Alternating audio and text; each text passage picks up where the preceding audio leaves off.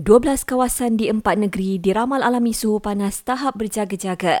Menurut MetMalaysia, ini bermakna suhu maksimum harian boleh cecah 35 hingga 37 darjah Celsius, sekurang-kurangnya 3 hari berturut-turut.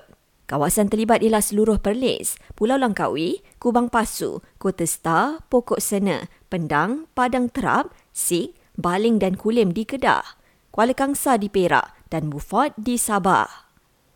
Dalam perkembangan berkaitan, Kerajaan Sabah berkata bekalan air sedia ada di empangan negeri mencukupi sehingga tempoh 3 bulan jika berlakunya musim kemarau berpanjangan.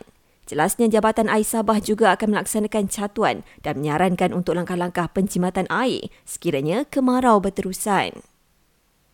Grafik kawah laut yang viral di media sosial susulan kes lemas di Pantai Batu Buruk baru-baru ini adalah tidak tepat.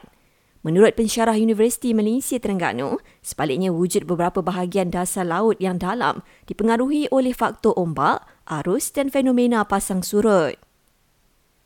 Polis siasat video viral seorang juru iring tahan aliran trafik pabitkan sebuah kenderaan berat secara tiba-tiba, dikuatiri boleh mengakibatkan kemalangan jalan raya.